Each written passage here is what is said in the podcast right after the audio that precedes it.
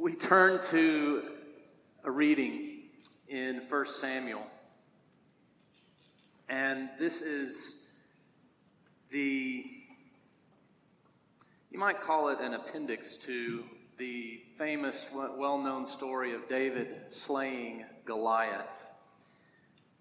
That amazing feat has just happened, and this is what happens next. When King Saul saw David go out against the Philistine, he said to Abner, the commander of the army, Whose son is this young man? Abner said, As your soul lives, O king, I do not know. The king said, Inquire whose son the stripling is. So on David's return from killing the Philistine, Abner took him and brought him before Saul with the head of the Philistine in his hand. Saul said to him, Whose son are you, young man? And David answered, I am the son of your servant Jesse, the Bethlehemite. When David had finished speaking to Saul, the soul of Jonathan, Saul's son, was bound to the soul of David, and Jonathan loved him as his own soul, as his own brother. Saul took him that day and would not let him return to his father's house. Then Jonathan made a covenant with David because he loved him as his own soul, Jonathan stripped himself of the robe that he was wearing and gave it to David, and his armor, and even his sword, and his bow, and his belt. David went out and was successful wherever Saul sent him. As a result, Saul set him over the army, and all the people, even the servants, approved. The word of the Lord. Join me in a prayer.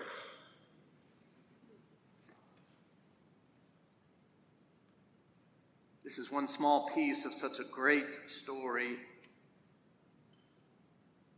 a treacherous story, a, an incredible story, a dynamic story filled with twists and turns, and you present all along the way. As we speak of it, speak to us. As we think on it, attend to us. Lift us with your holy word this day, we pray, O God, in Christ's name. Amen. What do you think God notices? Does God notice some things over others, like when a person goes hungry or suffers oppression? Does God notice when the leaders of two nations get together for the first time? Or when a country struggles with the balance of monitoring its border while also being compassionate to people? Does God Notice that stuff? Well, sure, you say. Sure, God, God notices everything. God sees everything. God knows everything. God is present everywhere. In other words, God is omniscient and omnipresent. Okay, but sometimes doesn't it feel as if God pays close attention to certain things? What does God notice? The reading we just read is part of a story that's all about getting noticed. Who is this young man, King Saul wants to know? Where did he come from? Whose family is he a member of? Who is he? No one knows. And before Goliath, no one cares. Before Goliath, David was a nobody, a nothing. Before Goliath, he was just some shepherd boy from the country, just some kid from way out in the sticks. No one knew him, no one cared before Goliath. But when that happened, all of a sudden, everybody cared. All of a sudden, everyone wanted to know who he was. Who is this young man? King Saul cries. Where did he come from? Who is he? And from that moment on, David begins his famous ride to the top. His name, his, his, his name becomes a household word. His popularity shoots through the roof. He has success after success after success. Saul puts him in charge of the army, and he just cannot lose.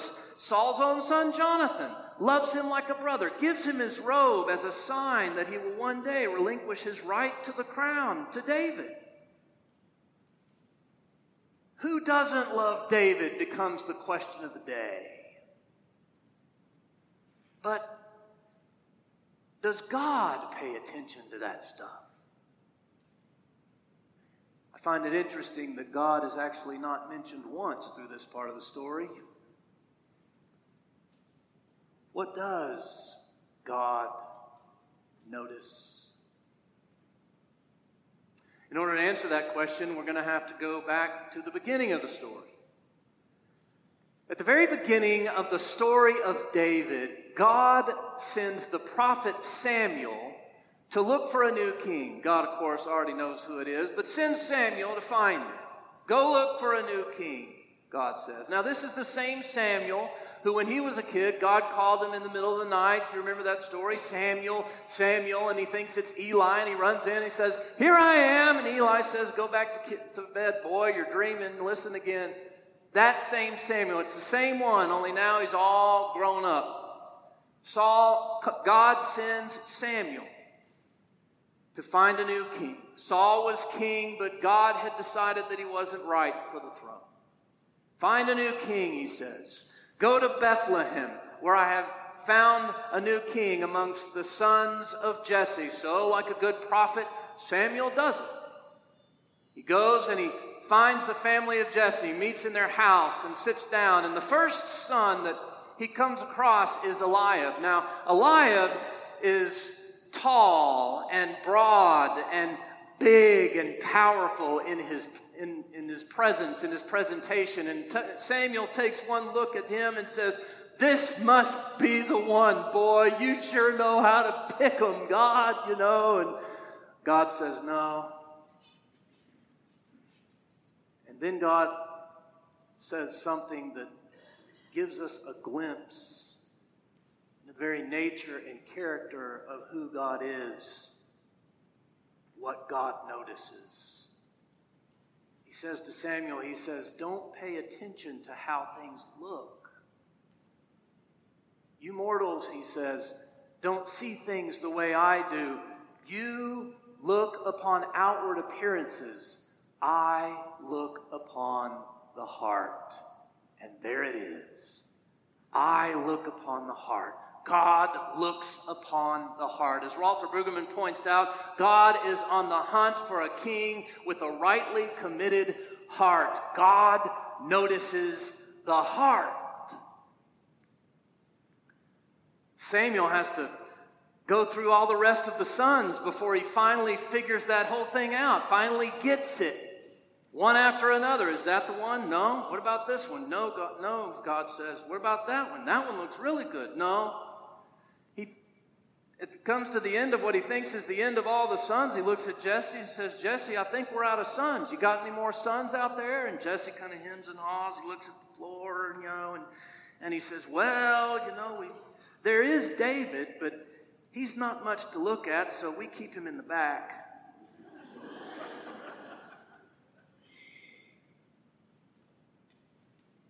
we look at outward appearance.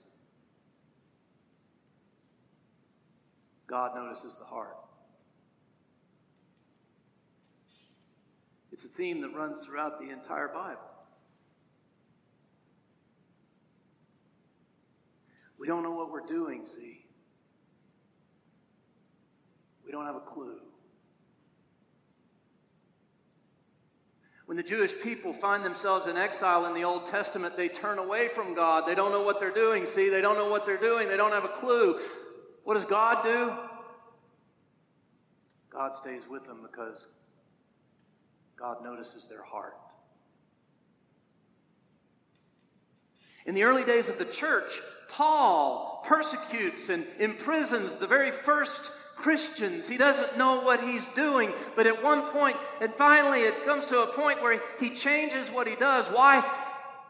Because God sees his heart.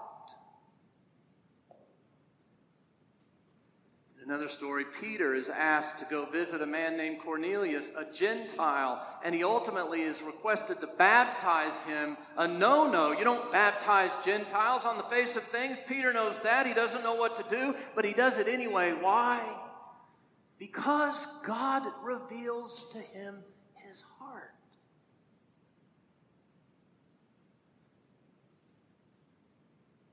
Throughout his whole ministry, Jesus does that very same thing. He goes right to the heart of people.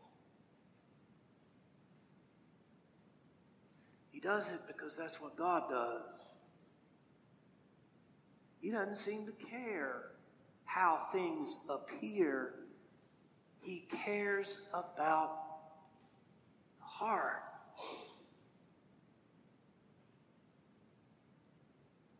It's not what we do.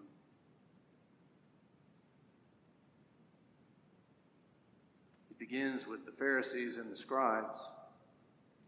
They're the first ones to cry foul on this whole thing. They,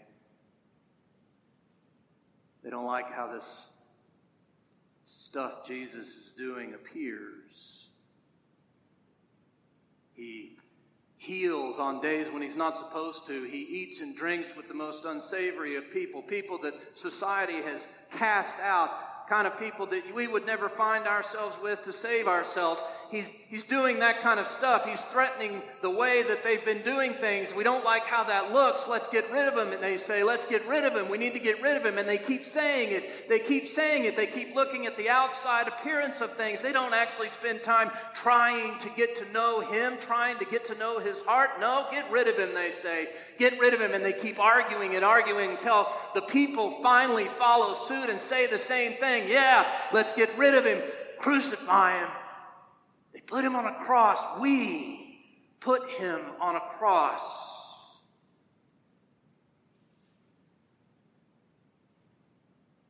Jesus had every right to judge and condemn us. But he didn't.